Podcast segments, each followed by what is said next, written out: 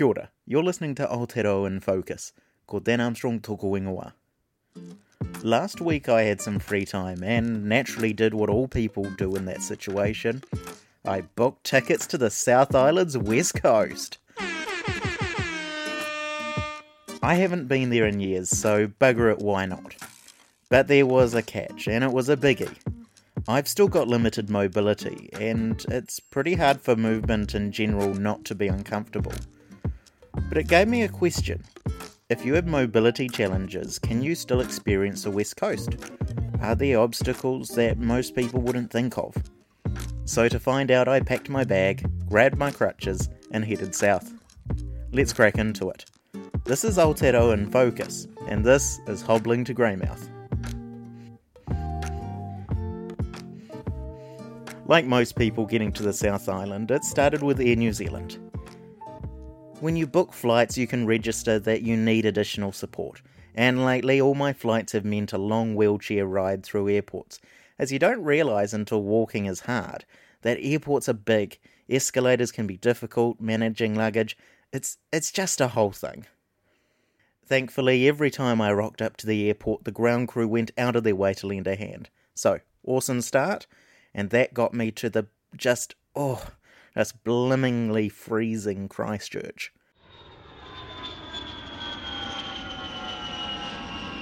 Next step, the Transalpine. For nearly 40 years, it's been linking the east and west coasts and taking people across some of the most picturesque views you can ever witness. The many farms of the long Canterbury Plains giving way to the sharpness and intensity of the Southern Alps which after Otira transitioned towards the forests and communities of the west coast. Oh, it's gorgeous. But again, was it accessible? Yes, mostly. Without being asked, crew checked in on me and offered the use of the hoist to get into the carriage. I didn't need it, though admittedly it did look like, like a pretty cool ride. Though the issues I did encounter was that it's tight. Our railways are narrow by global standards, so making your way through a packed carriage like mine was, that may be hard. The other thing I found difficult too was the time it took. Sitting for the best part of five hours is pretty hard for me, so factor that into your plans too. Again, like Air New Zealand, you can flag any mobility issues with KiwiRail and have a kōrero about your options. All that said, it's still an awesome way to cross Te Waipounamu. Oh, also, they have an audio tour. Uh, so it means if you have a sight impairment, you wouldn't miss out on all the fun. Though alternatively, I didn't see a written version if you have hearing loss. Maybe ask the crew if they have a copy on hand.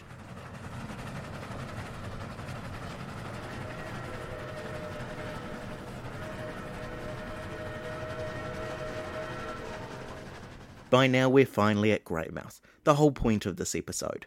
Quick history lesson the area of Mawhera, or Greymouth, has been occupied for about a thousand years. It was initially attractive to the Crown for its coal, and when significant tracts were sold to the government, Māori kept some key areas for themselves, which is why the Mawhera Incorporation owns most of downtown Greymouth. Commodity booms and busts have shaped the coast.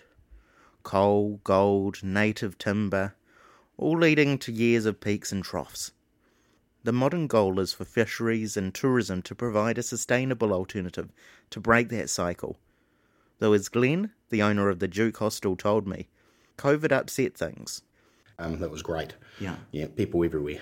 Greymouth was buzzing too. Yeah. It's very, you know, campers everywhere. Yeah, so it was a very, um, very busy little town um, at that, yeah, at that time. Yeah. Definitely.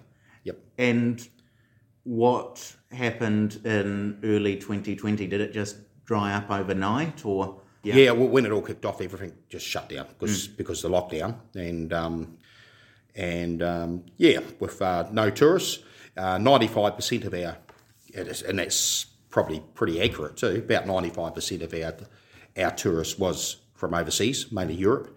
So um, yeah, so when you take ninety five percent of your customers away, it's you have to you have to change. yeah? and and how did you change? Our long termers. We got some long termers, good long termers. Um, so that worked well for us. Um, what about for everyone else in town? Because you're not the only tourist operator. How did everyone else fare? Seems like the motels have done a lot better. Yeah.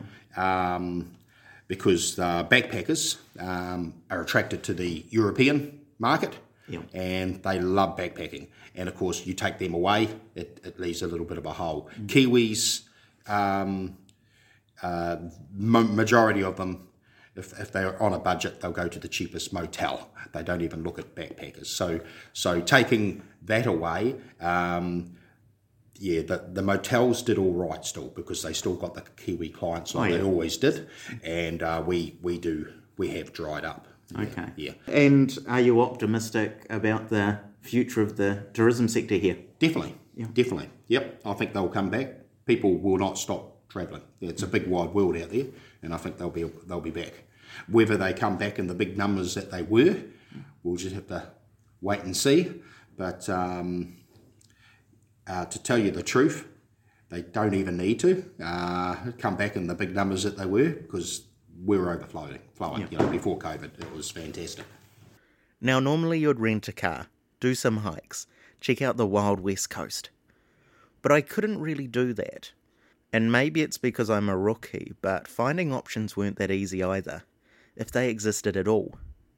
Let's take Making Trax, who have created an inclusive directory of businesses who can put up their hands and say they can provide for people with different needs. Awesome, love it. And let's check out the West Coast. Okay, Milford Sound has a listing, yes. Franz Josef, yes. Even Murchison has a listing for accessible rafting. Cool. Māwhera Greymouth, nothing. Info seemed to be across multiple sources, though varied in quality and depth, and it's a shame, as it was only after I had left that I found that there was a bushwalk I could have, I would have been able to do just up the road. But that again was on another website. I really admire the people that are putting this information out there, but we clearly have some way to go for the tourism sector. So, I had to fill that gap, and with confidence and perhaps naivety, decided that arts and culture would suffice.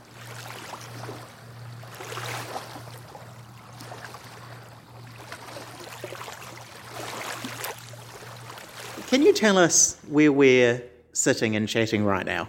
You're, you joined me, Dan, inside Gloria of Greymouth. That's Sam, the owner of Gloria of Greymouth, a queer art space in the suburb of Blaketown. And what is Gloria of Greymouth? Well, Gloria used to be the um, St Andrew's Anglican Church in Blaketown, a suburb of Greymouth. Um, and now uh, she is a big sort of, she's still a house of worship, but sort of um, here we worship things like camp and kitsch and all things queer, um, and just embrace play and silliness. And, um, you know, if it's pink, all the better. And we're surrounded by artworks and beautiful lit up glorious sign and artworks on the ceiling, um, and it's blimmin' gorgeous. I'd be interested to know how you feel when you're in the space. Um, I, I just feel quite joyous, and it's just a wonderful place to wake up in the morning. Because I do, dog sneezing over there. Um, I I do live in Gloria. I've just set up a little um, sort of. I'm kind of squatting in the corner, basically, um, and it's a pretty fabulous place to wake up in the morning and just have all this pink light all around you, and it, um, yeah, makes me sort of very excited to spend an- yet another day with her. From Gloria of Greymouth to the Left Bank Art Gallery, and even Garth Wilson and the work he and others are doing with Panamu, there are some really amazing spaces to check out and, and enjoy the art of the coast. Thanks to the tourism push, there are panels highlighting the big and little parts of the local story, and I was able to make a day of just hobbling around, reading about this spot on the coast. Honestly, it was great. But one of the reasons why I had to hobble was for a lack of public transport. There are shuttles and bus services around the region, but no metro or link type service around the town, which made things a lot harder. The other thing I noticed was older buildings, in particular, lacking elevators or ramps, and the further you got from the CBD, the footpaths could get uneven, though I guess flooding will do that. And some areas seem to lack tactile dots, those yellow bumpy strips at crossings. What did stand out though was the people. As sure as the weather will be rough, the people of Greymouth were a delight. Helpful, though not in a patronising way, and good for a yarn. Honestly, coasters can be frank, but are a great bunch who just do their own thing. I dig it. If you have accessibility challenges, can you enjoy a weekend on the West Coast? Yeah, definitely. Are there parts lacking? Also, definitely. Perhaps Mawhera is the jumping off point, and you head on to Franz Josef for a helicopter ride or enjoy nature on Peter's Pool Walk. There is so much amazing food, people, sights, and memories, and I know I'll be returning. Now, my experience to these types of challenges has been limited, so for a greater understanding, I had a korero with Garry Farrow. Now, Garry is the host of WTS Waikato on Free FM. Took me through his journey and what he's learned.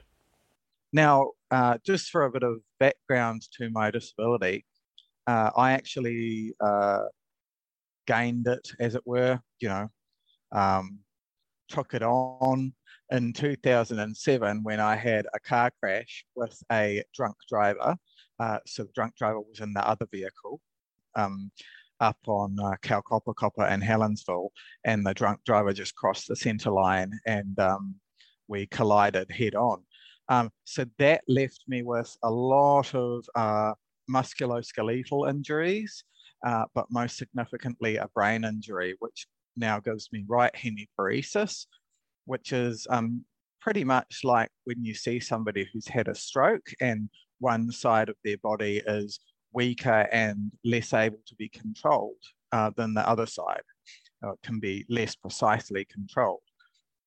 So um, that was obviously a long time ago, 2007. So I have built up a lot more ability since then when you're traveling around New Zealand, um, how have you seen the sector change? Um, is it is there a different mindset by the likes of you know activity operators or accommodation?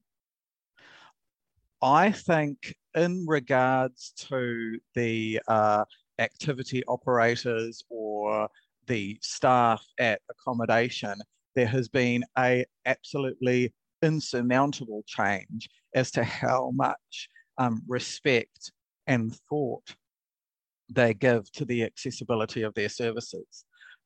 People will go out of their way to help. Um, a lot of the time for me, uh, I won't need help, but they'll offer me help. And uh, without even asking if I need help, uh, they will just notice, um, you know, you know, do you want a hand with that? Um, and they'll yeah, go above and beyond to to to achieve that.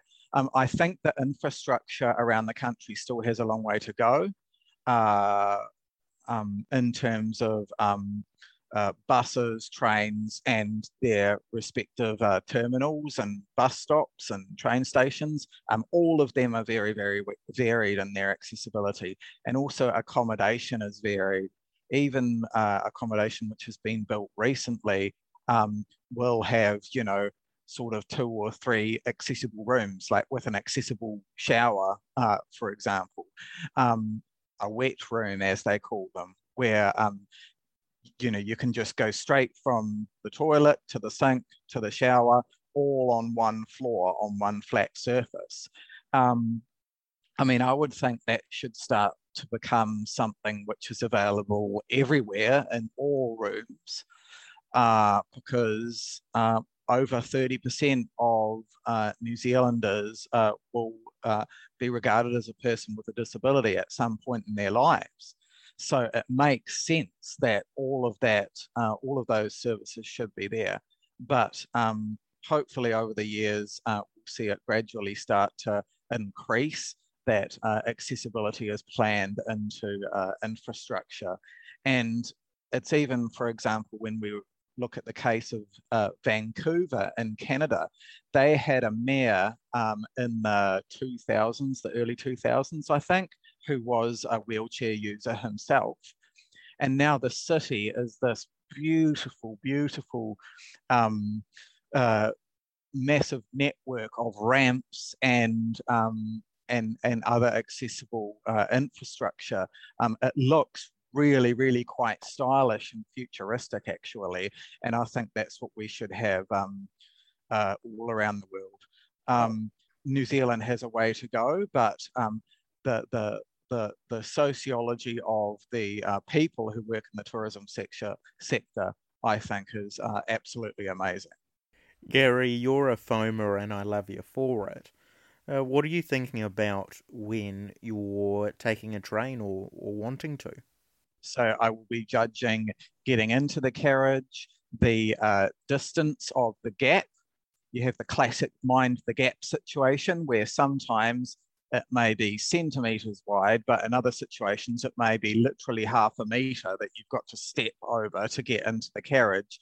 Um, also, carriages will often, uh, as you step uh, onto them, you will have a couple of steps to walk up um, into the train carriage. Um, so that is definitely um, a bit of a, a, concern for me when I notice that on modern trains, uh, commuter trains and long distance trains, uh, in terms of accessibility. And if someone were in a wheelchair in that situation, often they would need, you know, maybe a, a, a, crew of people to lift up their wheelchair so that they could actually make it into the door. And even then, for a larger wheelchair, the doors might be not be wide enough. Um, I'm always paying attention to the uh, the width of the aisles in trains and uh, the seating arrangements, um, which are often quite tight. Uh, sometimes they're more roomy, but um, and uh, most carriages will have um, a uh, a guards van that can store um, store people's wheelchairs and equipment um, if they want to just remain seated in a carriage. Yep. That said, it is hard to remain seated for the duration of a long distance train trip, uh, like the Transalpine, for example. Um, and to get the full experience um, on the likes of the Transalpine, you, you want to be, be able to move around, you want to be able to go and get a bite to eat, you want to uh, have a different view, maybe go to the open viewing cars. Uh, but for, for example, for a person in a wheelchair, that would be um, uh, almost impossible, pretty much. I mean, even even to pass between the carriages um, yeah. would be would be very difficult. Is there a train service or a excursion type um, in Aotearoa that you would recommend them? I think the um, the Northern Explorer, uh, which is going to start running again in September, is a particularly good service that runs between Auckland and Wellington and uh, in the other direction as well. Um, they have facilities that enable uh, wheelchairs to be hoisted onto uh, the train and they also have uh, food services which are, can be brought to your seat so you don't have to be um, up and down or negotiating the carriages to get your food. Um, also uh, Te Huia, which runs between Hamilton and Auckland um, as a commuter train. Um, that has been uh, very well received by the disability community. Um, the accessibility of it. You can be you can be hoisted into the carriage, um, and there are whole areas um, near to the buffet counter um, where people in wheelchairs can um, uh, dock um, their uh, mobility devices and be able to hang out and and also uh, charge up if they need to as well. There are power sockets and things like that. Um, I guess um, yeah, those are those are a couple of really good examples.